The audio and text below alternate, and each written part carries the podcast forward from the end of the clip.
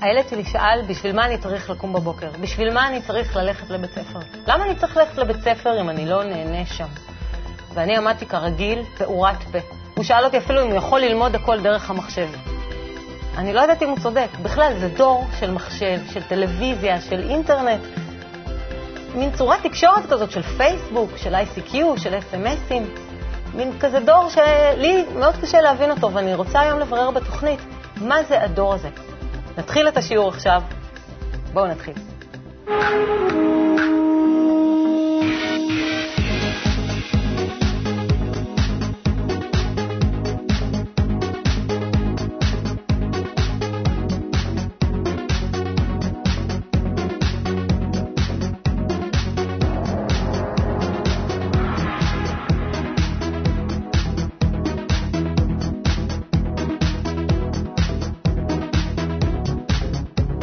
אז אין ספק שכולם מרגישים שכולנו שונים אחד מהשני, ההורים והילדים. למה קיים הפער הזה בין ההורים לילדים? ככה אנחנו בנויים, האגו שלנו הולך ומתפתח וגדל, הרצון שלנו ליהנות מהעולם. וזה לא בא לידי ביטוי רק בהיבט הטכנולוגי, שהילדים שלנו היום קולטים הרבה יותר מהר את כל השמות האלה שדיברת עליהם, ועוד הרבה דברים שאנחנו... שרק לוקח זמן לזכור אותם. שצריך לשאול את הילדים איך אה, קוראים להם. אה, אלא השאלה שלהם, השאלה שלהם בשביל מה כל זה, למה כל זה קיים, מתבשלת הרבה יותר מהר היום. מאשר ההורים. מאשר ההורים, מאשר הגיל שבהם, שבו ההורים שלהם התחילו לשאול את השאלות האלה. דווקא בגלל שיש להם כל כך הרבה שפע, אז מאוד, מאוד מהר באה השאלה, בשביל מה כל זה? מה אני עושה עם כל זה? איך אני באמת יכול ליהנות מזה? וזה ביטוי של האגו שהולך וגדל מדור לדור. ואז קיים סוג של חוסר הבנה בין ההורים לילדים? ודאי, כי זה, את יודעת, זה ערך מוחלט. האגו, נאמר, בין הדור הקודם, בין הדור שלנו, נאמר, להורים שלנו היה ערך של אחד, היום בינינו לבין הילדים זה כבר ארבע. כבר אה, מבחינה ערכית, אה, הרבה יותר קשה להדביק את הפער הזה. טוב, אני... ולכן נוצר נתק. אני בתור הורה, ויש לנו ילדים שמחכים לנו כדי לשמוע תמיד את דעתם. בואו נלך למועצת הילדים. קדימה.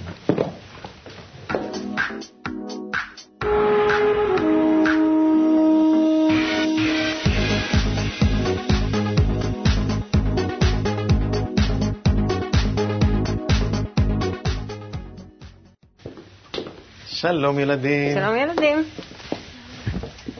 באנו לבקר אתכם היום. מה שלומכם? בסדר. אנחנו נתחיל בלהציג אתכם. יונתן, בן כמה אתה? וגאיה? 11.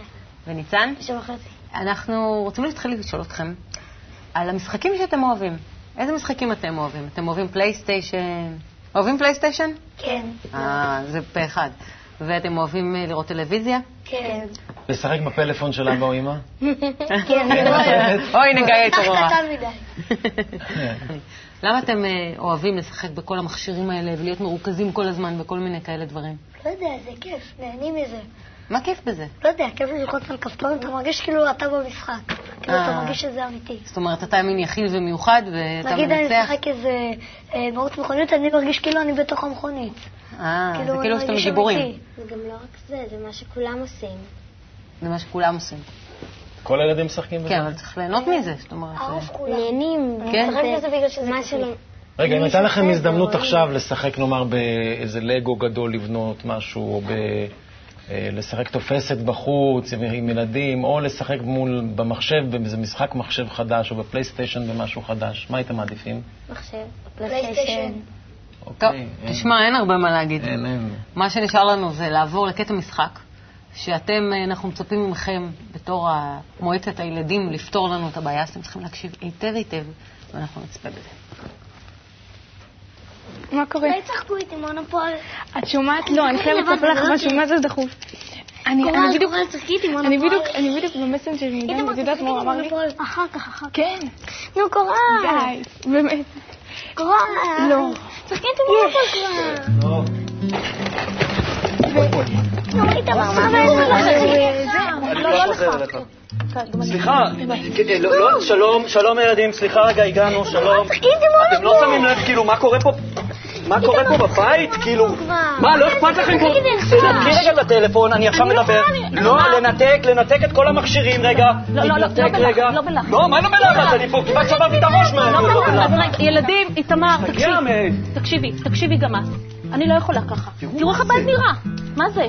לא אכפת לך, לא אכפת לך שהמקום הזה נראה ככה? אני לא דיר מבין. חזירים, פשוט דיר חזירים. אני בגילכם, אתם יודעים איך אני הייתי מסדרת את הבית? הייתי שוטפת אותו ארבע פעמים ביום. מה זה אני מעניין? ביום רגיל קבוע הייתי שוטף את הבית. זה מעניין, זה מאוד מעניין. את הדור שלנו עכשיו. אנחנו לא דורשים מכם שום דבר שאנחנו לא דורשים מעצמנו. אז למה קניתם לנו את אה, זה? דרך אגב, מה אה, קנינו לכם? את המונופול. אני לא הולכת יותר לבית ספר. זה היה במבצע. סליחה, סליחה, סליחה, מה? מה אמרת? אני מעדיפה לעבוד, לא להרוויח כסף, לא רוצה ללכת לבית ספר. סליחה? אין מי ייקח אותך מה לעבוד? מה, מי ייקח אותך מה לעבוד? מה זה לא כן. רוצה ללכת לבית ספר? מי שואל אותך כן. בכלל? תפסיקי רגע עם הטלפון. תפסיקו רגע עם המכשירים שלכם כבר, די, כי הרתחתם לנו את המוח עם המכשירים האלו. תקשיבו בלי רגע. לחץ, אתה זוכר את הקורס? בלי לחץ. לקחתי אוויר. אה, בלי לחץ! בסדר, תרגע. אני נרגעתי. תשמעי שנייה. אם את לא תלמדי, את יודעת מה יקרה? את יודעת מה יקרה? את יודעת, תעני לי. להרוויח כסף. מה תעביר, איך תרוויחי כסף? איפה תעבדי? איפה תעבדי? ל- ל- מי ייקח לא אותך? לעבוד? מה את רוצה. לנקות רצפות? תפסיקי. תעבדי פה, תנקי פה. תביא לי כסף? הלו? כן, אבא? כן, רק שנייה. רגע. זה סבא, זה סבא. שקט, שקט רגע. מה? שנייה, זה אבא שלי. אז מה, אז מה, תגידי לו לא עכשיו. לא, אבל הוא מדבר איתי על זה שהוא רוצה שאני אלמד את התואר השני הזה כדי שנוכל... ל- ואני אני לא יכולה, אבא, אני לא יכולה ללמוד. די, כמה אפשר? אבל- אבל אנחנו ב... כן. לא, 85 זה. לא מבוגר, זה לא זקן, זה לא? מבוגר. סליחה. רגע, תנתקי את זה, אני פה באמצע, באמצע אנחנו. מדברים איתכם. אי אפשר שהבית יהיה במצב. כזה. אנחנו עובדים, מפרנסים אתכם, ותראו מה אתם עושים. עכשיו, אני מבקש ללכת לחדרים שלכם, אני ואמא צריכים לדבר רגע לבד. זה- הדבר הזה לא יכול להיות ככה. תלכו לחדרים. אבל... לא, ללכת לא, לחדרים. לא, תלכו לחדרים, תקשיבו לאבא קדימה. שלכם. מה שאומר תעשו. לא, לא, לא, את זה הם משאירים פה. הנה, תראו, כן. עכשיו, תני לי גם את זה. כן. את כל המכשירים שלכם. תוציאי גם מה- מה- מה- מהכיסים את כל הפלאפונים. אין לך יש איזה משהו? לא, את המונופול גם תשאירו. מונופול גם פה. תשחקו בעצים. תשחקו, צאו החוצה. תפסו לעץ. צאו החוצה. בדיוק. אמא שלי עכשיו. אמא שלך? מה? מה העניינים? אוי, לא חסכתי לה. לא, אני... אמא, לא, אני לא יכול. נו, די, נו, מספיק, את מציקה לי, כל הזמן מציקה לי. מה? ילדים שלי. הם לא... אה, לא, אני לא יכול לבוא בואי, בואי נלך לצאת. כן, אנחנו... אמא, אמא, להתראות, אני חייב. לנתק, יש לי משהו מאוד חשוב. אני לא יכול לדבר איתך עכשיו. ילדים, אנחנו עוד מעט חוזרים. לא לעשות פה שום דבר, לא לגעת במכשירים. אה, לא, אני מדבר לילדים. האמת, הם נראים ממש לא מרוצים, אה? נראים הורים ממש אה, כועסים. אתם מה, יכולים- להבין את ההורים האלה? כן. מה? לא יודע, אנחנו מבינים מרוב הצעקות והלחץ, אנחנו מבינים שהוא מעוצבן, כי כל בעיה שהילד עושה, ההור- ההורה צריך לטפל בזה. אם אנחנו מנקים, אה, כאילו אם אנחנו מפלגנים, אז ההור- ההורים תמיד צריכים אלה של לנקות. כל דבר שאנחנו לא עושים לו נכון, הם צריכים לתקן אותו. מה באמת הרגיז את ההורים כאן? שכאילו הדבר הרע שהם עשו, בגללם במקום, הם חזרו מהעבודה, עייפים והם רוצים לנוח, במקום לעשות את כל זה, הם פתאום צריכים לסדר את כל הבלאגן שהילדים שלהם עשו. כאילו, ההורה, אה, הוא מגדל אותו אה, עד, אה, עד שהוא מתחתן ועד עד שהוא גר לבד ויש לו ילדים, וההורה, מה, הוא, הוא, הוא גידל אותו כל השנים האלה, ופתאום הוא רואה שהוא לא, לא הצליח. מה אתה אומר, ניצן? אה, שקודם כל הוא כועס עליו, כי הם כועסים עליהם בגלל שהם הם הגיעו הביתה, הם רואים אה, בלאגן, הם לא יכולים אפילו אה, לעמוד, אז הם מתחילים לצרוח במקום לשחק ולהמשיך לבלגן, שלפחות יעזרו לסדר. והם פעם היו עוזרים ומסדרים במקום אה, אה, לשחק בפלייסטיישן, טלפון, לפטופ. זאת אומרת, אם הייתם עכשיו ההורים, מה הייתם עושים? אתם ההורים בסצנה הזאת שראינו לא כאן. הייתי צורח, אה, הייתי אני- מסביר בשקט. אני הייתי נותנת בשקט לא שומעים אותך. כל אחד מרוכז בעולם שלו, בפלייסטיישן, בטלפונים, וזה לא שומעים אותך. ואחרי הם יגידו, אבל לא אמרת לי. לפחות אני לא צורחת.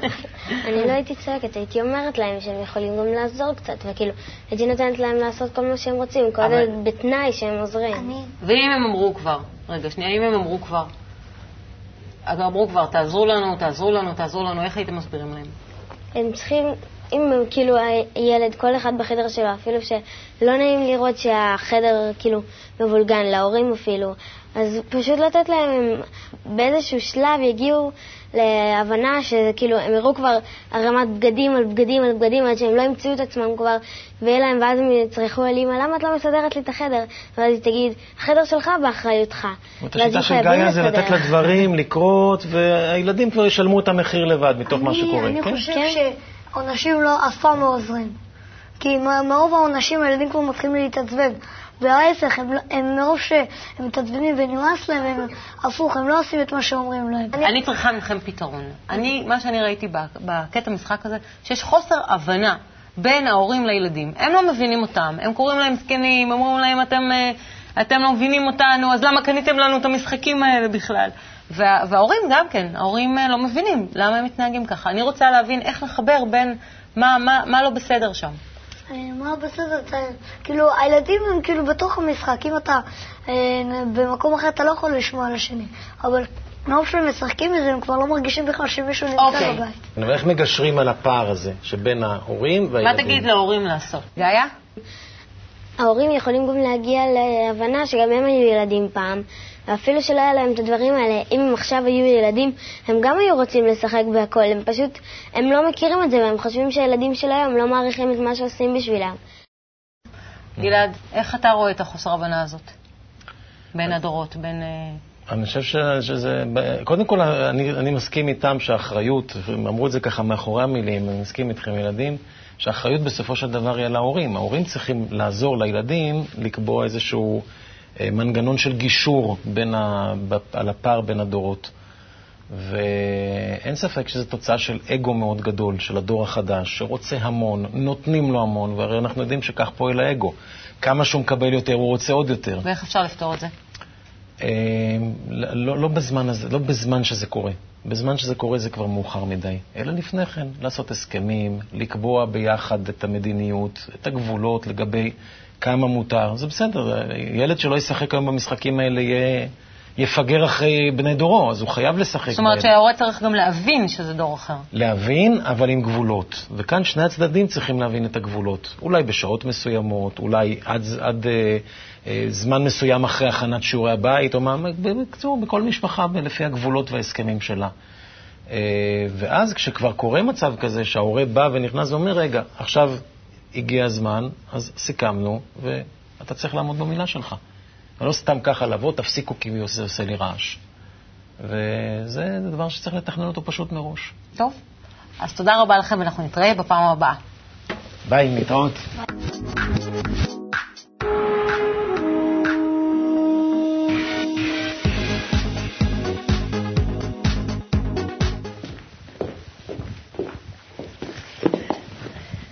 איזה. ילדים, אה? משהו. אז כבר מחכים לנו האורחים שלנו. האורחים שלנו היום, אה, שולי ויאיר אורן, מלי דנינו, מנכ"ל אגודת ניצן, יועצת חינוכית ומאמנת הורים, והיא תעזור לנו לפתור את אה, שאלותיהם של ההורים. אז קודם כל אה, נדבר על האימפרוביזציה שראינו, שמציגה לנו את הבעייתיות של הפער בין הדורות. מה אתם חושבים על הקטע משחק הזה? ריאלי? זה נראה, זה נראה מציאותי הדבר הזה, זה, זה לא משהו ש, שנראה שונה. יש שם כזו חוסר הבנה וכזה חוסר גישור בין ההורים. עד כמה זה קיצוני, מלי? עד כמה זה נראה קיצוני המצב הזה? אני חושבת שכמו ש, כמו שאתם אומרים, אה, אנחנו רואים שיש שם שחקנים, אבל אה, שמנסים קצת להגזים, אבל בהחלט מציגים מציאות אה, שאנחנו פוגשים אותה הרבה, הרבה מאוד, בהרבה בתים, עם חוסר אונים מוחלט של ההורים. הרבה פעמים הורים שעושים את אותו דבר, פעם אחר פעם אחר פעם. הם עכשיו הולכים לשתות קפה ביחד, אולי הם יתקצו עצה אה, חדשה, אבל במציאות אנחנו פוגשים את ההורים שחוזרים לאותו סט של תגובות, אה, ולא ברור למה הם חוזרים על, אותם, על אותו דבר אם אה, שום דבר טוב לא קורה. אני חושבת ש... ואז מה הפתרון? שזאת זאת ההזדמנות במצב כזה, קודם כל לעצור. זאת אומרת, אני מסכימה מאוד עם גלעד, עם מה, ש... מה שאמרת. אה, אני כהורה צריך לעצור, ואני צריך לחשוב, רגע, רגע, מה קורה פה? לנסות, לנסות להסתכל על, ה... על התמונה הזאת, על הסרט הזה מבחוץ, ולנסות לחשוב אה, איך אני באה אה, אל סיטואציה כזאת, אבל אחרת. מה שאנחנו רואים כאן, שבעצם אין כאן דיאלוג. אין כאן דיאלוג בין הורים לבין ילדים. הילדים, יש להם את הדיאלוג שלהם, אה, שהוא ברור להם, ולהורים יש את הדיאלוג, אה, באמת, אה, שלוקח אותנו לדור הקודם ולמה שהיה מקובל. ואיך מגשרים לזה? הגישור הוא דרך הקשבה. ללמד את ההורים להקשיב אה, לילדים, להבין אה, את מערכת הערכים שלהם, שלפעמים זאת מערכת הערכים שהיא שונה ממערכת הערכים של, ה, של ההורים. לקבל את אבל, זה שהצרכים שלהם שונים? אה, לקבל את זה שהצרכים שלהם שונים, אבל אה, לקבל את זה שהצרכים שלהם הם מאוד דומים. זאת אומרת, גם הילדים רוצים שיקשיבו להם, וגם ההורים רוצים שיקשיבו להם. אומרת, וההקשבה צריכה לבוא ממקום שוויוני. ומה שאנחנו רואים כאן, שבעצם ההורים הם אלה שנמצאים במקום של המפקדים, לצורך העניין, הם אלה שיודעים מה נכון ומה לא נכון, ואין כאן שום שיח בין ההורים לבין הילדים, שבאמצעותו אפשר להגיע לסוג של הבנה אחרת, שמאפשרת לילדים גם את ההרגשה שמישהו מקשיב להם. אנחנו פוגשים הרבה פעמים אה, בניצן, אה, בעיקר בתוכניות של אימון הורים, אה, לאחר מפגש של הורה כזה עם הילד, שאנחנו מנחים את ההורים ואנחנו מבקשים מהם ללכת למפגש כזה, אבל לחזור עם משהו חדש. זאת אומרת, אם לא היה משהו חדש שלמדת על הילד שלך, כאילו לא קיימת את המפגש הזה. והורים חוזרים ואומרים שהייתה פגישה בלתי רגילה ושהילד פעם ראשונה שדיבר ואמר את אשר היה לו על ליבו. ואז זה מגשר ו... בעצם על, ה... על כן, הפער הזה, בזה שהוא מכיר את הילד שלו יותר טוב? לא רק מכיר, הילד מוצא את, ה... את הפרטנר, את השותף, את ההורה, שהוא יכול לדבר איתו באמת על משהו שמציק לו, על משהו שמאוד קשה לו איתו. אותו ילד שאומר לאבא, אה, בזה שאתה... אה, אמרת את מה שאמרת באותו אירוע משפחתי שהיה, אתה הנמכת אותי, אתה השפלת אותי. האבא לא חשב כך. האבא חשב שהוא בעצם נתן לו, אה, התייחס אליו באופן אה, גברי ונתן לו את העצה הטובה, והוא לא הבין לאן זה לקח את הילד הפער, שלו. אז, אז הפער מגושר על ידי הבעת רגשות. על ידי הקשבה, על ידי כן. הקשבה, שבהקשבה הזאת יש רגשות של ההורים, יש רגשות של הילדים, ויש על מה לדבר. אנחנו, אה, בנושא שלנו, של פער אה, בין הדורות, בעצם חוסר ההבנה בין ההורים לילדים, הילדים שלכם, אה, לא אמרנו את הגילאים שלהם, גילאים של הילדים שלכם, יש לכם שני ילדים? כן, מיכל בת שנתיים וחודשיים, ובנימין בן חמישה חודשים. וחודשיים. חודשיים. זה השלב של ספירת הימים. כן, כן. אתם בטח רוצים להקנות כלים לילדים, לילדים שלכם על, על אותו נושא שאנחנו מדברים. יש לכם איזה שהם שאלות בנושא, או... לי האמת, יש איזושהי שאלה בנושא הזה. אמנם הילדים שלנו קטנים עדיין, אבל אה, אני מוצא את עצמי לא פעם שמצד המחנך, כי אני מנסה ל- ל- להסביר לה דברים, למשל אה, למיכל, הילדה שהיא בת שנתיים, אה, ובהרבה מהמקרים אין עדיין באמת דיאלוג, כמו ש- שאומרים כאן, אבל היא תגדל. מה... איך אני אמור להתייחס לזה? זאת אומרת, כהורה, כי, כי הרבה פעמים אני אומר לה, לא, אל תעשי ככה עכשיו, והיא גם לא כל כך מבינה, ואני עושה, ולפעמים צריך אה, לקחת אותה בכוח ולהזיז אותה מאיזה דלת מסוכנת או משהו כזה. מה אני הולך לעשות עוד מעט, ש, שהיא תגדל? איך, איך, איך אני אגיד לה? כל פעם אני אגיד לה, לא, איך אני אתן לה הסברים, שיהיו, ש, שיהיו גם, שהיא תבין אותי, ש, ש, שזה לא יצא בצורה כזאת שאני שלא, רק... שלא תגרם חוסר הבנה כן, בתקשורת. כן. אז קודם כל אני רוצה להגיד שמגיל אפס יש לנו דיאלוג. ואני יכולה עכשיו אה, לצפות בנכד שלי ולראות שאת כל הדברים שהיו שם, והוא לא ידע לבטא את הרגשות שלו ולהגיד את הדברים, שהיום אנחנו מתחילים לשמוע אותו מדבר על הדברים. אז קודם כל, שנתיים ושלושה חודשים, אפילו יותר, אה, ארבעה אני חושבת. בגלל זה מיד היה לה הזדהות. וזה פשוט מדהים, היכולות האלה שבאות לידי ביטוי ככל שהיכולת הוורבלית, המילולית, אה, מתפתחת.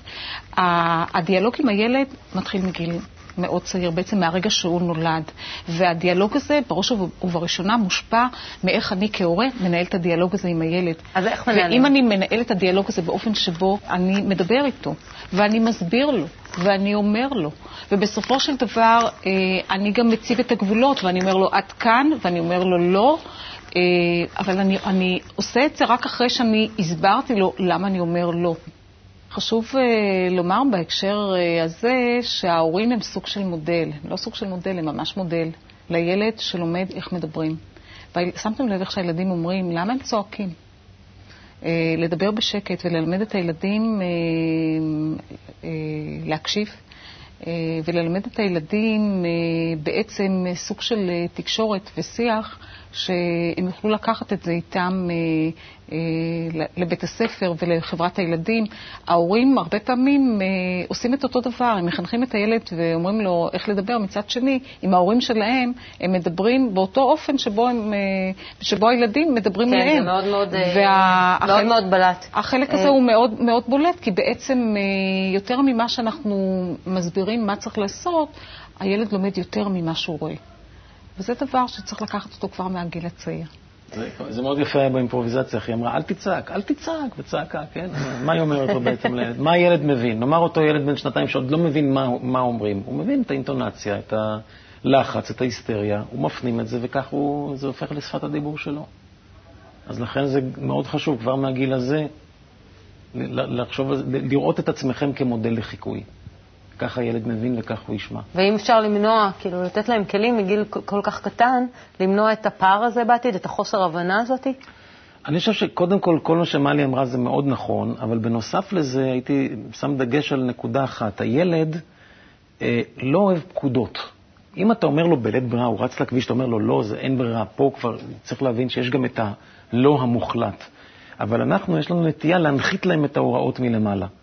ואני אומר, אנחנו בכללות, כי הוא ילד, הוא לא מבין, אז אני אסביר לו איך, נתת לו פקודה. ילד אוהב עצה.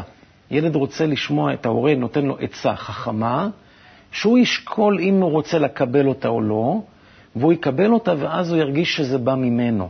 וזה, ייתן, וזה נותן הרבה פעמים, אה, אה, מניסיון, זה נותן גישור מצוין על הפער הזה בין הדורות.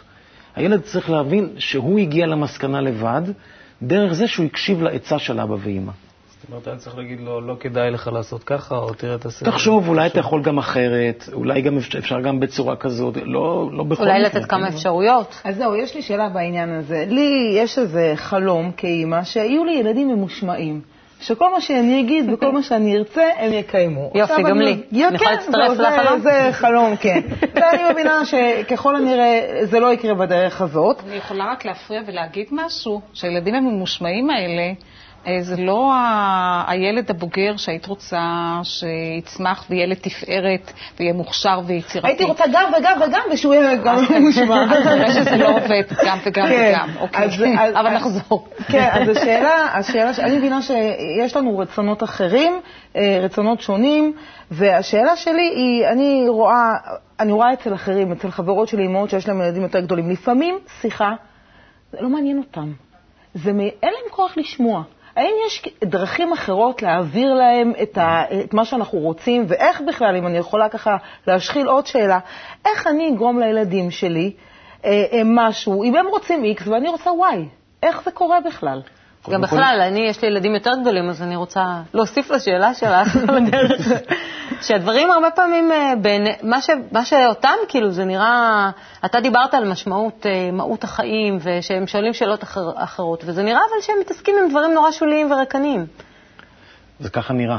בגלל שאנחנו מסתכלים עליהם מלמעלה. כך זה ייראה, הכל בעיני המתבונן. ברגע שאנחנו נקשיב וננסה לראות את העולם מה, מהמבט שלהם, אם הילד מתנהג בצורה מסוימת, זו תוצאה של השפעה של הסביבה שלו.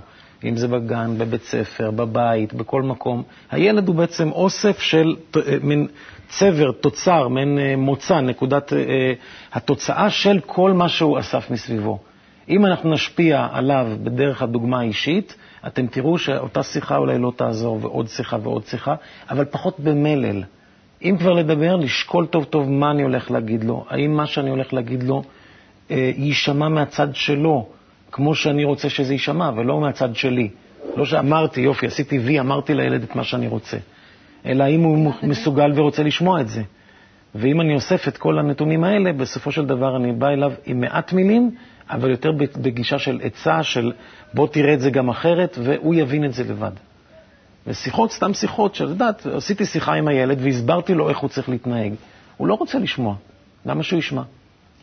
אני חושבת שמה שהיה מאוד יפה בתוכנית, אנחנו ראינו שלילדים יש תשובות אה, מאוד טובות ופתרונות. וכשאנחנו מדברים על שיחה, והורה אומר, אני, הילד לא רוצה לשוחח איתי, אה, זה אומר ש, שההורה לא יודע איך לנהל את השיחה הזאת.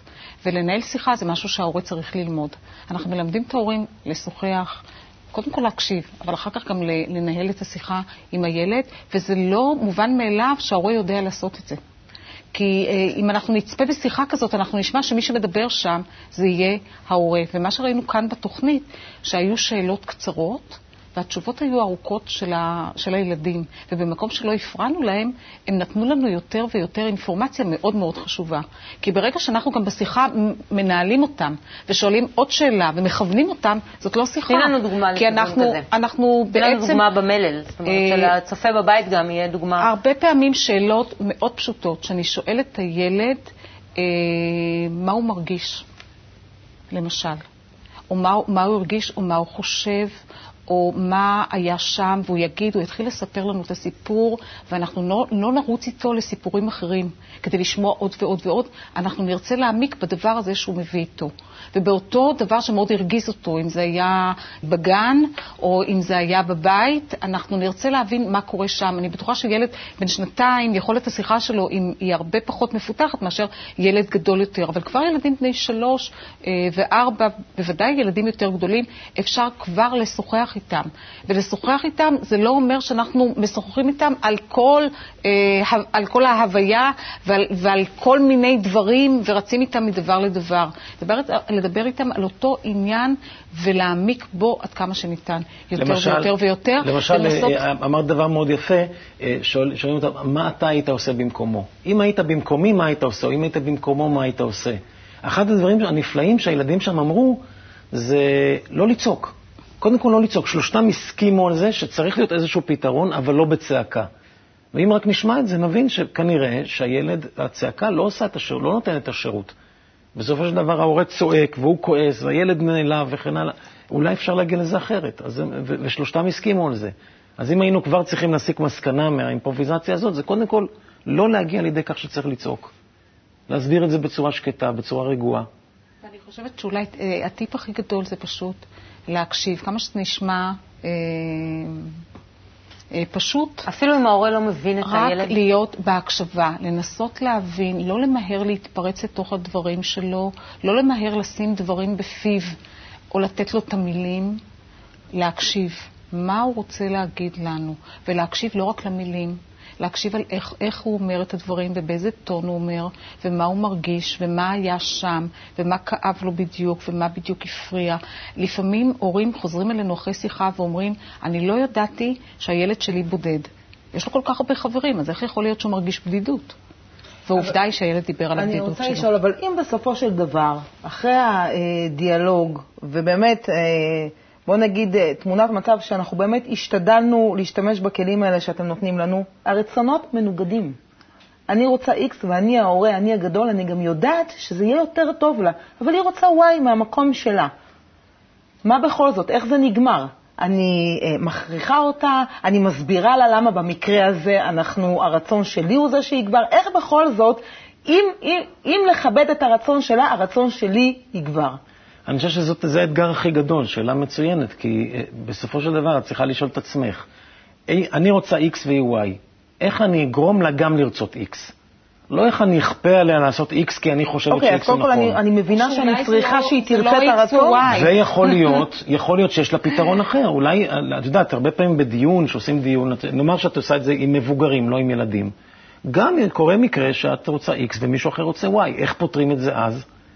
גם אז את בטוחה שהפתרון שלך הוא נכון ושאני לא מבין מה החיים שלו. מנסים להגיע לעמק השווה, משהו כזה למשל. יפה. זאת אומרת, חסר לנו כבוד כלפי הילדים. חסרה לנו הערכה כלפי הדעה שלהם, כלפי זה שאולי גם הם צודקים. מתוך הבנת השוני גם? אני חושבת שיש גם דבר נוסף. הילד שלנו בא לעולם הזה עם הרצונות שלו ועם הבחירות שלו. וחלק מהעניין זה לכבד גם את הבחירות שלו, גם אם הן לא נראות לנו. ויכול להיות שהוא בוחר היום אה, באלף, ובעתיד הוא יבחר בבית. אבל אם אנחנו נהיה מאוד עקביים במסרים שלנו, בערכים שאנחנו מקנים לו, במודל שאנחנו מספקים לו, רוב הסיכויים, לפחות מכל הדוגמאות שאני מכירה, שהוא יגיע למקום שאנחנו רוצים, ואפילו יעפיל מעל המקום הזה שאנחנו רוצים. רק מה שחשוב שאנחנו נהיה עקביים. אבל חלק מהעניין זה ממש ממש להיות במקום המכבד את הילד שלנו, גם כשהוא ילד צעיר, אה, כמובן לשמור עליו, כדי שלא יהיה במקום של, אה, של סכנה, כדי שהוא יהיה במקום, של, במקום בטוח. אבל למעט מהמקום הזה, הבטוח שאנחנו צריכים כהורים לספק לו, לתת את הכבוד. לתת לו את, האפשר, את הכבוד ואת האפשרויות גם לטעות וללמוד דרך זה, כי מה קורה כשהורה שומר כל הזמן על, על הילד ורק מכוון אותו? זה ילד שהגזרה ש, שלו היא הרבה יותר מצומצמת. לכן יש משהו שאנחנו כהורים צריכים ללמוד, ואנחנו צריכים להבין שלפעמים זה לא אותה נקודה שאנחנו רוצים להביא את הילד. יכול להיות שיש איזושהי נקודה שהיא מעבר ל, לרדיוס שבכלל חשבנו עליו, שזאת הנקודה שאליו הילד הזה רוצה להגיע. אני נאלצת לקטוע את הדיון. ושאנחנו עם איזה שהן תובנות. אה, למה שהילד שלנו לוקח אותנו, הוא ייקח אותנו למשהו מעבר לתפיסה שלנו. ואנחנו צריכים להגיע, להבין שאנחנו חיים בדור שיש לו, בשבילנו ההורים, אה, שיעור מאוד גדול ללמוד. הזמן שלנו קצר. אה, אנחנו נסיים. אני מודה לכם מאוד. תודה רבה, מלי. תודה רבה, שולי ויאיר. תודה. אנחנו רגע לפני, אנחנו נסכם ונראה עם איזה כלים יצאנו היום.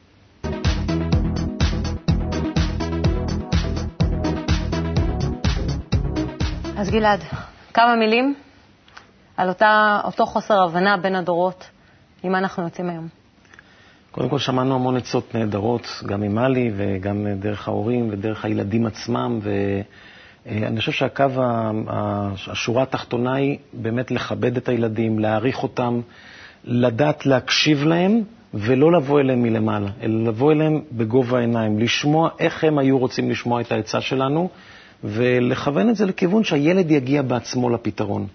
ואז אנחנו, אה, זאת אומרת, אם אנחנו נוריד את עצמנו לגובה של הילד, אה, אה, הורדנו, השלמנו את הפער הזה, את מה שנקרא פער הדורות, ויכול להיות שבאמת, כמו שמלי אמרה מאוד נכון, יכול להיות שנגלה שבעצם עלינו למעלה ולא ירדנו למטה, כי למדנו מהילד ויש המון מה ללמוד מהילדים. אז הרבה כבוד. הרבה כבוד, הערכה, הקשבה.